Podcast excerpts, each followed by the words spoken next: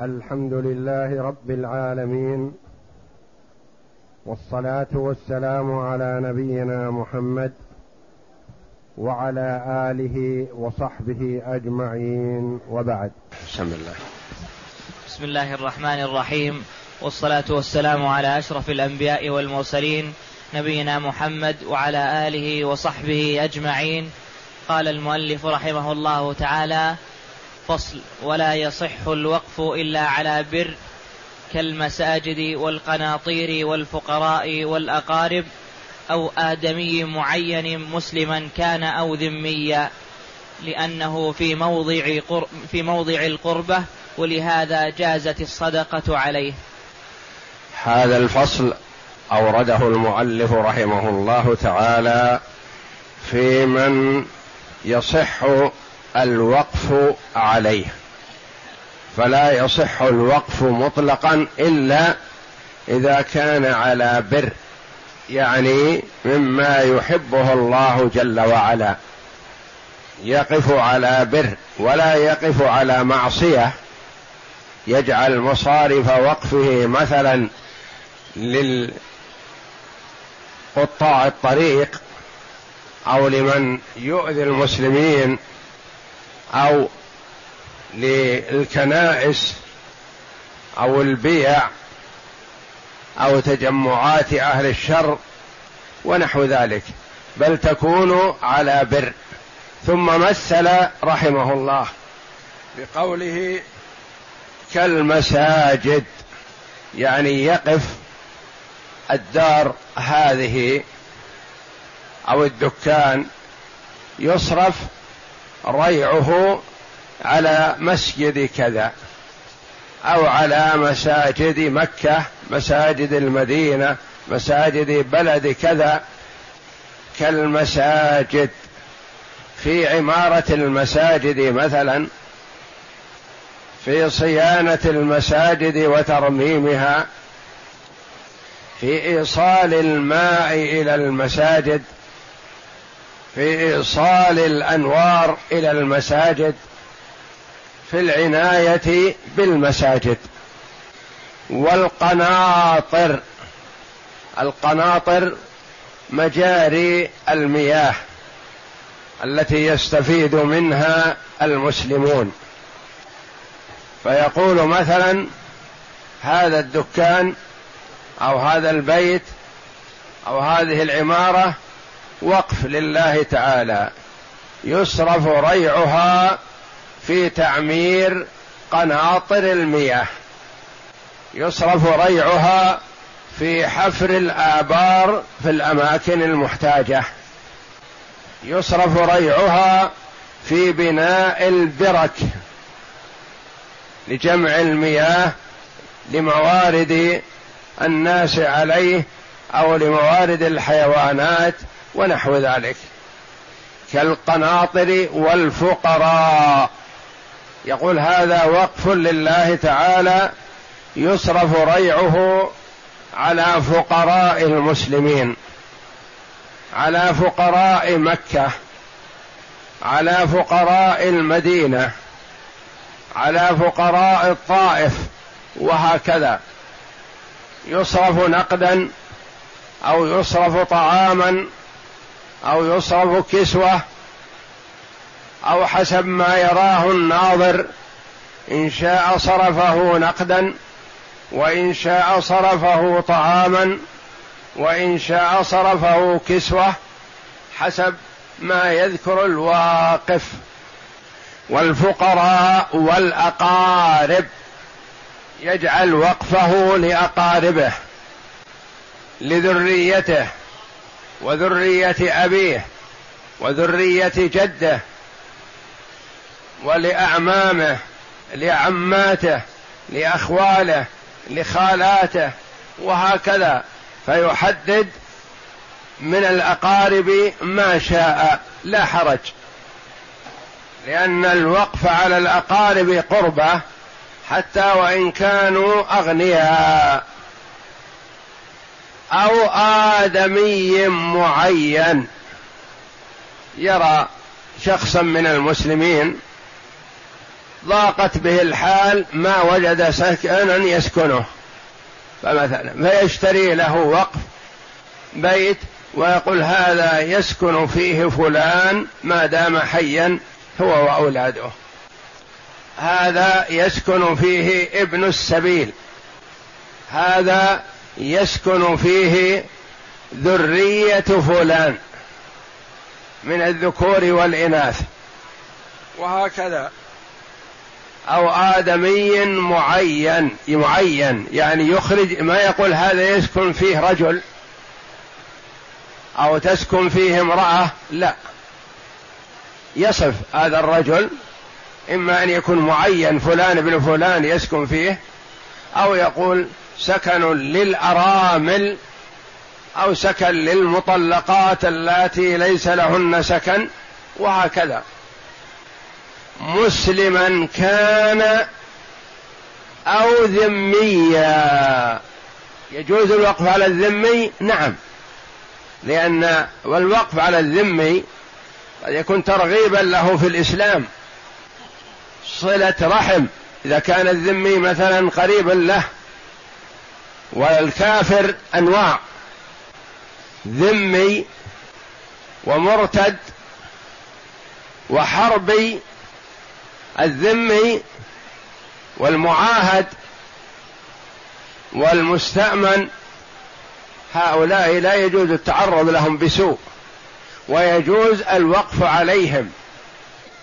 لكن حربي أو مرتد عن الإسلام هؤلاء لا لا يجوز الوقف عليهم. الحربي لأنه محارب ومآله إلى القتل وكذلك المرتد إن لم يتب من ردته فيقتل. وأما الذمي فيؤمل دخوله في الإسلام. والنبي صلى الله عليه وسلم يقول من قتل معاهدا لم يرح رائحة الجنة. والله جل وعلا يقول في كتابه العزيز وإن أحد من المشركين استجارك فأجره حتى يسمع كلام الله ثم أبلغه مأمنة. يقول مثلا أنا أود آتي إلى بلاد المسلمين لأتعلم الإسلام وأعرف أحوال المسلمين قبل أن أدخل في الإسلام. فإن أعجبني ذلك دخلت فيه وإلا رجعت إلى بلادي. لكن ما عندي سكن. فيقال هذا الرجل وقف على المستأمن وقف على الذمي يسكن فيه ما دام في ديار الإسلام. الرجل له قريب يهودي أو نصراني ذمي وليس بحربي فيوقف عليه. كما جاء أن صفية رضي الله عنها وقفت على أخ لها يهودي ليس بحربي. فلأن في هذا ترغيب في الإسلام فإذا رأى الذمي الكافر تعاطف المسلمين ورأى من أخلاقهم الحسنة يكون هذا مرغبا له في الدخول في الإسلام. والله جل وعلا يقول في صلة الرحم حتى وإن كان كافرا. لا ينهاكم الله عن الذين لم يقاتلوكم في الدين ولم يخرجوكم من دياركم أن تبروهم وتقسطوا إليهم. جاءت أسماء بنت أبي بكر الصديق رضي الله عنها إلى النبي صلى الله عليه وسلم فقالت يا رسول الله إن أمي أتتني وهي راغبة. راغبة في الإسلام أو راغبة في صلة الرحم في الصلة أنها فقيرة أفأصلها؟ لأنها كافرة في ذلك الوقت. فقال لها النبي صلى الله عليه وسلم صلي أمك. وإنما ينهاكم الله عن الذين قاتلوكم في الدين وأخرجوكم من دياركم وظاهروا على إخراجكم أن تولوهم. فإذا لم يكن محارب الذمي فيجوز الوقف عليه. مسلما كان أو ذميا لأنه في موضع القربة. فالذمي ممكن أن يتقرب إلى الله جل وعلا بصلته وإعطائه ومواساته لعله يسلم. ولهذا جازت الصدقة عليه. والمراد بالصدقة هنا صدقة التطوع. أما الصدقة الواجبة الزكاة الواجبة فهذه في فقراء المسلمين خاصة. الرجل عنده زكاة مال وله جار يهودي فقير وجار نصراني فقير وجيران مسلمين فقراء. لمن يصرف زكاة هذا المال؟ لفقراء المسلمين خاصة. الرجل عنده صدقة تطوع وليست زكاة مال. يعطي اليهودي ويعطي النصراني غير المحارب. أما المحارب فلا. وأما الذمي وغير المحارب ومن لا ينالنا منه شر نواسيه ونعطيه حتى وإن كان يهوديا أو نصرانيا. فهو موضع للصدقة. كما قال الله جل وعلا لا ينهاكم الله عن الذين لم يقاتلوكم في الدين ولم يخرجوكم من دياركم أن تبروهم وتقسطوا إليهم. إن الله يحب المقسطين. نعم.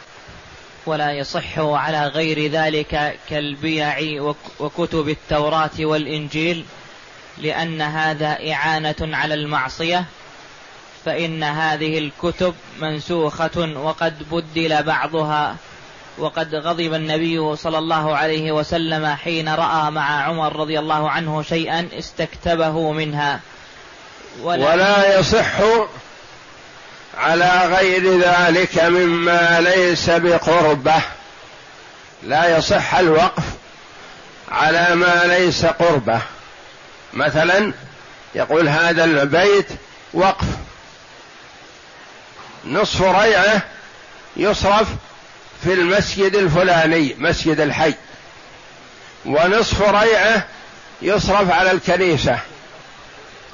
يقول لنا جيران نصارى مثلا نحب أن نوقف على كنيستهم نقول لا هذه عبادتهم باطلة ما هي بصحيحة.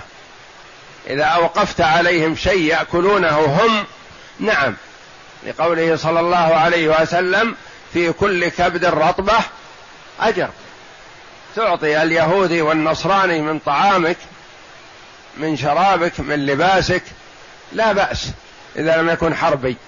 لكن توقف على كنيسته أو على البيعة البيعة معبد اليهود والكنائس معابد النصارى.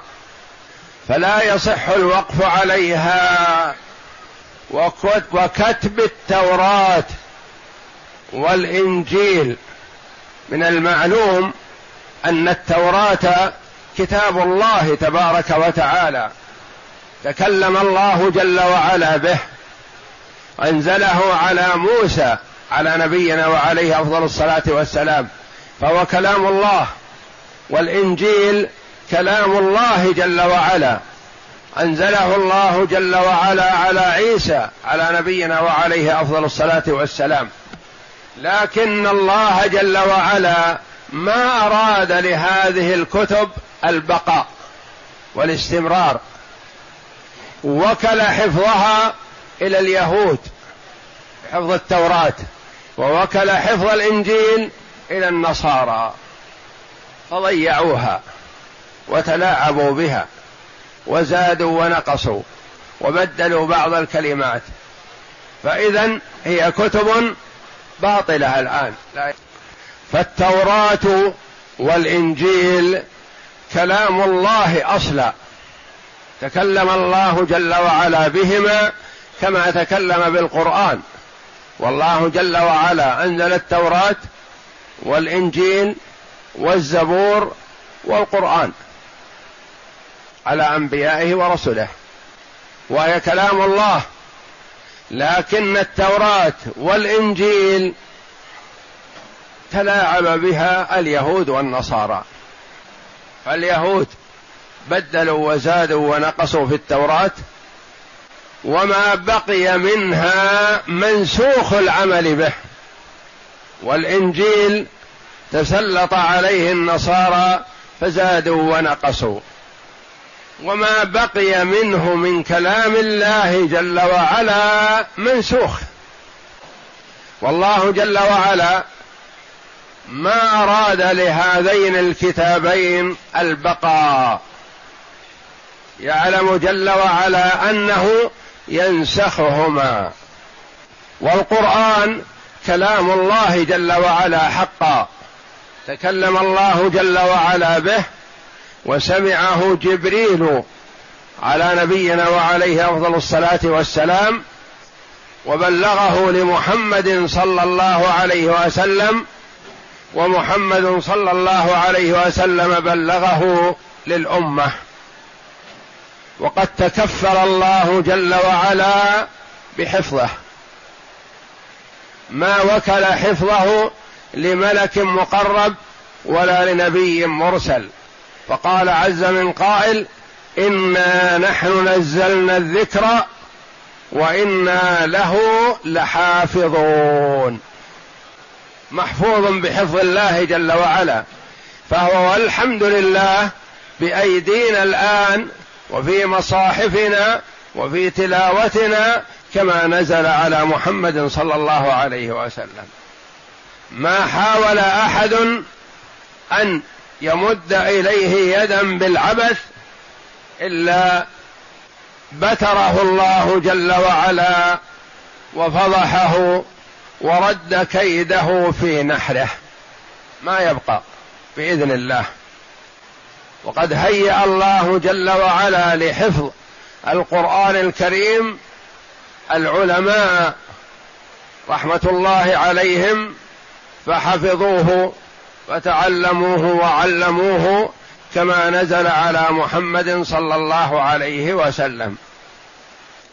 فمثلا لو جاء متنطع وقال مثلا ألستم تقولون التوراة كتاب الله؟ نقول نعم.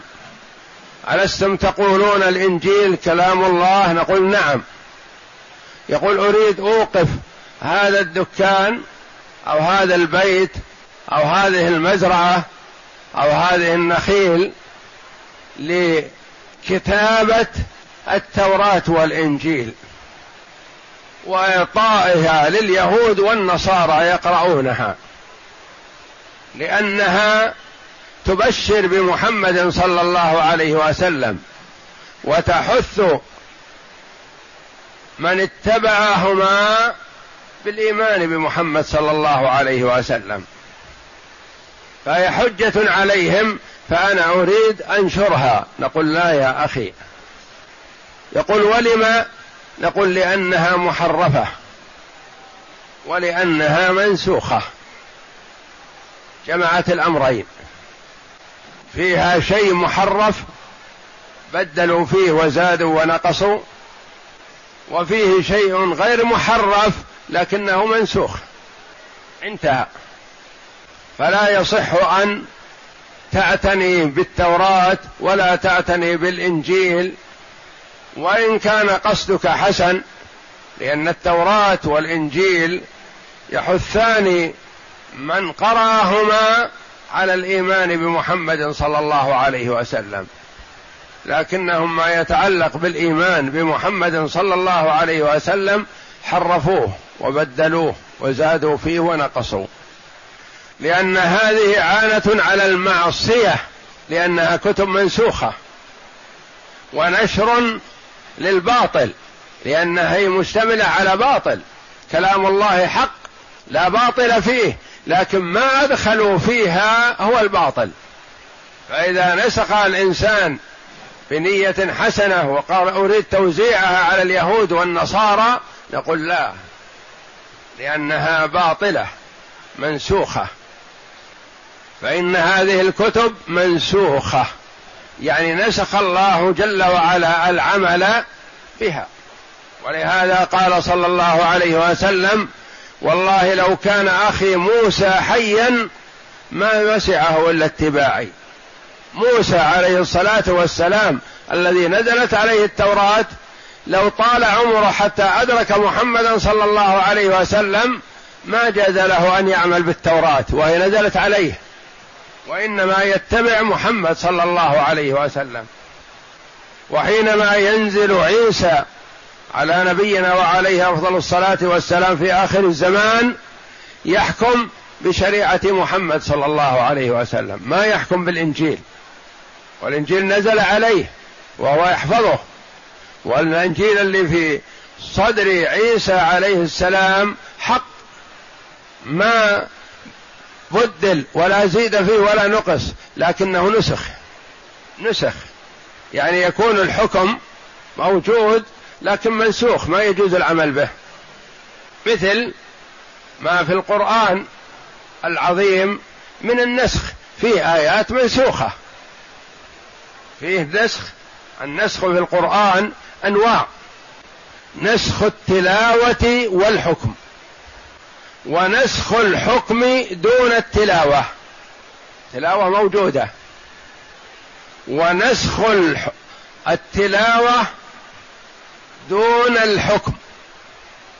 فمثلا قوله جل وعلا والذين يتوفون منكم ويذرون ازواجا وصية لأزواجهم متاعا إلى الحول غير إخراج. هذا في عدة المتوفات. كانت عدتها أول سنة. فنسخ هذا الحكم بقوله تعالى والذين يتوفون منكم ويذرون أزواجا يتربصن بأنفسهن أربعة أشهر وعشرا. هذا من نسخ الحكم دون التلاوة. نسخ التلاوة والحكم ما روت عائشة رضي الله عنها أنه كان فيما أنزل على رسول الله صلى الله عليه وسلم عشر رضعات معلومات يحرمن. فنسخ الحكم الذي هو عشر إلى خمس. ونسخت التلاوة من المصحف. ونسخ التلاوة وبقاء الحكم.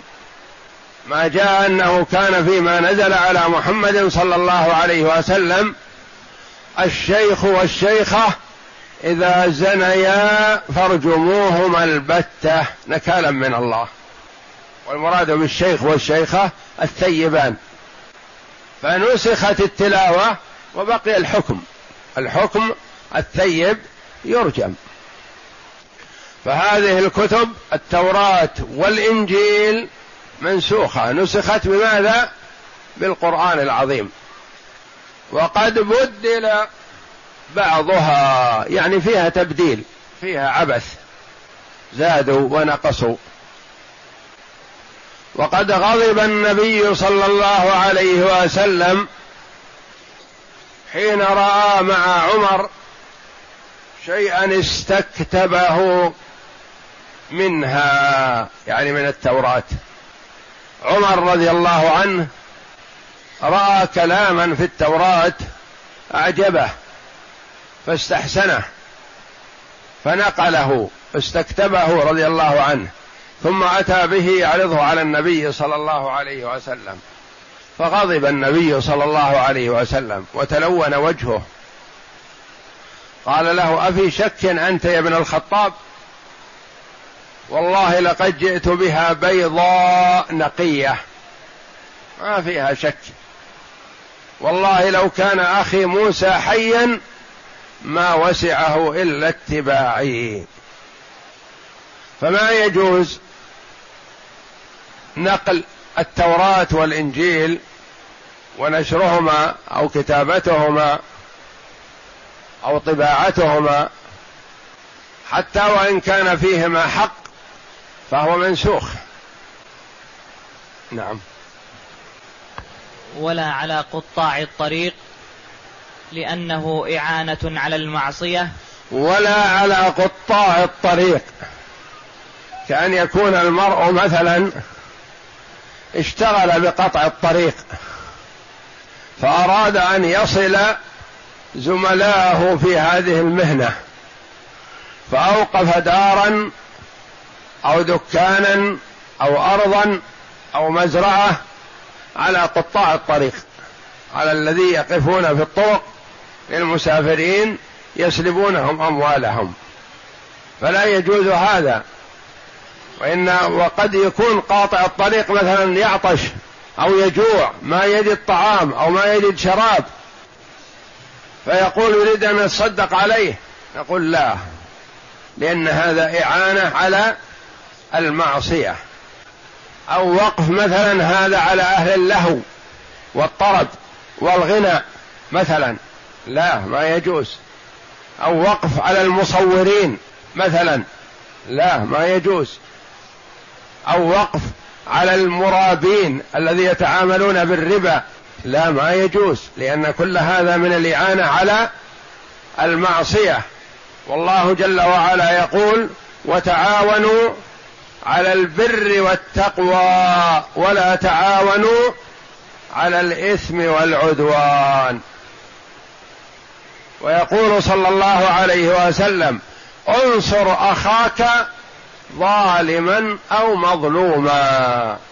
قال يا رسول الله أنصره إذا كان مظلوم. فكيف أنصره إذا كان ظالم؟ قال إذا كان هو ظالم مؤذن للناس فكيف أنصره؟ قال تكفه عن ظلمه. ما تساعده على ظلمه. وقاطع الطريق ما توقف عليه تساعده على هذا العمل. أو المرابي أو المصور. أو غيرهم من من يتعاطى المحرم أو من يروج المجلات الخليعة أو من يروج أقوال الكفار وينشرها ويرغب فيها. كل هذا من الإعانة على الإثم والعدوان فلا يجوز الوقف عليه. نعم. لأنه إعانة على المعصية والقصد بالوقف القربة.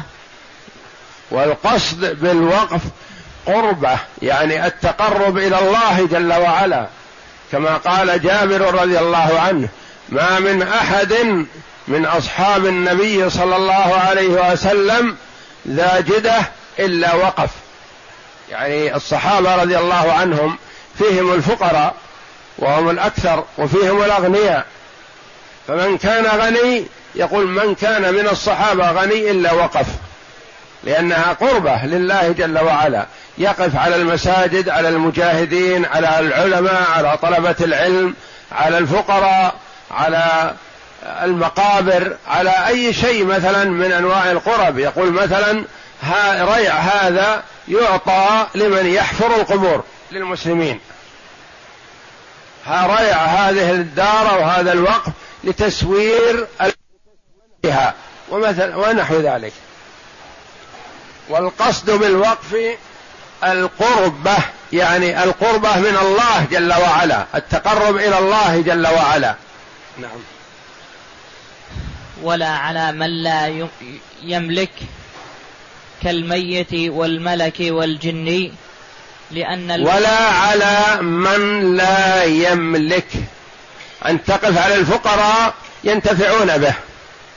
لكن ما يكون الوقف ريعه للأموات أنفسهم لا. وإنما يكون الوقف مثلا ريعه يتصدق به على الأحياء وتهدي ثوابه للأموات يصح. ولا على من لا يملك كالميت فالميت انقطع ملكه وانتهى. والملك يقول هذا وقف على جبريل عليه السلام. لا. لأن جبريل ما له ملك في الأرض ولا يملك ولا. وهو الملائكة. جعلهم الله جل وعلا وسخرهم لعبادته وليس لهم لذات ولا شهوات ولا يملكون شيئا. رضي الله عليهم الصلاة والسلام. ولا على جني كذلك. لأن الجن ما يملك ولا يعطى. والله جل وعلا جعلهم يختفون عنا فما نراهم وما نلتقي بهم. وإنما لما أرسل إليهم محمد صلى الله عليه وسلم جعل الله جل وعلا له القدرة على مخاطبتهم والجلوس معهم وتعليمهم عليه الصلاة والسلام وكان يلتقي بهم ويخرج إليهم ويأتون إليه يسألونه. وقد يكون في معه أحد الصحابة رضي الله عنهم فما يجعله يجلس معه أو يلتقي بهم لأنه ما يتحمل رؤية الجن. يقول اجلس مكانك ثم يتقدم صلى الله عليه وسلم للمكان الذي واعد فيه الجن ويأتون إليه ويخاطبهم ويخاطبونه عليه الصلاة والسلام. نعم. لأن الوقف. لأن الوقف تمليك في الحياة. لأن الوقف تمليك لهذا الوقف للموقوف عليه في الحياة. أنت مثلا قلت هذا الوقف لفلان ما دام حيا يعني ملكته المنفعة ما دام حي. هذا الوقف لعمارة المسجد المسجد للمسلمين فهم ينتفعون به. نعم. ولا على عبد أو أم ولد. ولا على عبد ولا أم ولد. لما؟ العبد الرقيق والرقيق يباع ويشترى. وإذا وقف على العبد العبد ما يملك لأنه هو نفسه ملك لسيده. فهو ما يملك إلا طعامه وشرابه الذي يأكله أو ثوبه الذي يلبسه. وثوبه الذي يلبسه لا يملكه بعد. لو شاء سيده أعطاه أقل منه وأخذه وباعه. فهو ما يملك لأنه هو نفسه ملك. فما يصح أن يوقف عليه. وهناك فرق بين الوقف على الرقيق أو بين والوقف على تحرير الرقاب. تحرير الرقاب قربة يوقف. لكن ما يوقف على العبد يعني يعطى. مثلا يقول هذا وقف على تحرير الرقاب. فيقال للرقيق تعال اشتر نفسك من سيدك ونحن نساعدك. أو نشتري العبد من سيده وندفع له القيمة من ريع هذا الوقف لأن هذا تحرير الرقاب. والله جل وعلا جعل لهم نصيبا من الزكاة الواجبة وفي الرقاب. أما أن يقال هذا الوقف يصرف ريعه على العبيد. قال مثلا أجرنا هذا الوقف بمئة خذ يا عبد فلان عشرة وعبد فلان عشرة وعبد فلان خمسة وهكذا لا. هذا لأن العبد ما يملك وهو ما, وهو ما بيده ملك لسيده. لكن نقول للعبد اشتر نفسك من سيدك ونحن نساعدك. أو نحن نشتريه من سيده ونعتقه. يجوز. فمثلا ترى رقيقا صالح مستقيم على طاعة الله تقول يا أخي اشتر نفسك وأنا أعطيك القيمة. أو تذهب إلى سيده وتشتريه منه وتجعله حر من زكاة مالك يصح وفي الرقاب.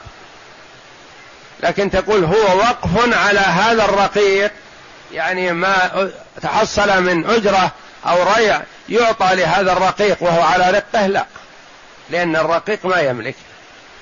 ولا على أم ولد. أم ولد مر علينا قريب ذكرها وهي الأمة المملوكة لسيدها إذا وطئها وأنجبت له ولدا ذكرا كان أو أنثى.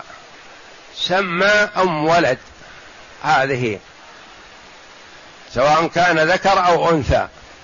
هذه تعتق بوفاة سيدها. هي أمة لكن ترفعت عن الإمام ما تباع. ما تباع ولا توهب. وإنما هي تبقى في خدمة سيدها حتى يموت فإذا مات عتقت ما تورث عنه لأنها أم ولد. أما إذا جامعها ولم تنجب منه فهي أمة يصح. بعد سنة بعد سنتين يستبرئها ثم يبيعه. وأم الولد بمثابة رقيقة ما لها مال ما تملك. ملكها لسيدها يأخذه فلا يوقف عليها. نعم. لأنه لا يملك. العبد أم الولد لأنه لا يملك وفي رواية يملك لكن ملك غير تام. نعم. لأنه لا يملك في رواية وفي أخرى ملكه غير لازم. يعني يأخذه سيده. نعم. والوقف لا يجوز أن يكون متزلزلا. يعني الوقف ما يجوز أن يكون متزلزل يعني ما هو ثابت لشخص معين أو انتفاع معين. نوقف على أم الولد ثم يأتي سيدها ويأخذ ما بيدها كلها. نعم. ولا على حربي أو مرتد لأن ملكهما تجوز إزالته. ولا على حربي أو مرتد. الفرق بين الحرب والمرتد. الحرب هو من هو مع جماعة من اليهود أو النصارى يقاتل المسلمين. هذا يسمى حربي ما يجوز أن توقف عليه حتى وإن كان أبوك أو ابنك أو أخوك لأن هذا محارب للمسلمين. أو مرتد. المرتد كان مسلم ثم ارتد والعياذ بالله عن الإسلام. فهذان ما يوقف عليهما لأن ملكهما تجوز إزالته. الحرب يصح أن تأخذ كل ما بيده إذا تيسر لك ذلك لأنه محارب. تأخذ كل ما بيده حتى ثوبه الذي على ظهره تأخذه. والوقف يراد به الثبوت والدوام. والمرتد ما يبقى. يستتاب فإن تاب وإلا قتل. فما يجوز أن يوقف عليه وهو على ردته. نعم. والوقف يجب أن يكون لازما. يعني ثابت. ما يكون وقت من الزمن يوم أو شهر أو سنة ثم يضمحل. لا الوقت ثابت. نعم. ولا على غير معين كرجل أو امرأة. لأن تمليك غير المعين لا يصح. ولا على غير معين. ما يقال هذا وقف على رجل. من هذا الرجل يا أخي؟ رجل بس. ما يصلح. لا بد تعين وقف على زيد وقف على عمرو وقف على هند وقف على عائشة وهكذا. يعني وقف على مسمى معين. ما يقال على وقف, وقف على امرأة. نعم. فإن قيل فكيف جاز الوقف على المساجد وهي لا تملك؟ قلنا الوقف إنما هو على المسلمين ولكن عين نفعا خاصا لهم.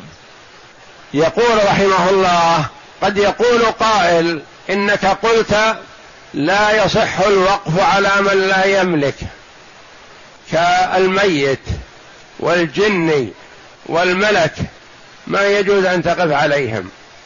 طيب قد يقول لك مثلا هذه القاعدة منخرمة. أنت قلت يجوز الوقف على المساجد والمساجد تملك تبيع تشتري المساجد تملك؟ لا. يقول الوقف على المساجد ما هو لتصرف المسجد وإنما هو وقف على المسلمين ينتفعون به في المسجد. يعني يقول وقف على ابن السبيل وقف على المصلين وقف على المقابر. فرق بين الوقف على الميت والوقف على المقابر. الوقف على المقابر لصيانة المقابر لتسوير المقابر هذا قربة. الوقف على أهل المقابر الأموات هذا لا ما يملك ما يصح. كذلك الوقف على المساجد فالمساجد ما تملك وإنما هو وقف على المسلمين ينتفعون بهذا الوقف في نوع خاص من مصارف الوقف وهو الانتفاع به في المسجد في صيانة المسجد في تعمير المسجد في إجراء الماء إلى المسجد ونحو ذلك من الأمور التي ينتفع بها المسلمون في المسجد. والله أعلم وصلى الله وسلم وبارك على عبده ورسول نبينا محمد وعلى آله وصحبه أجمعين.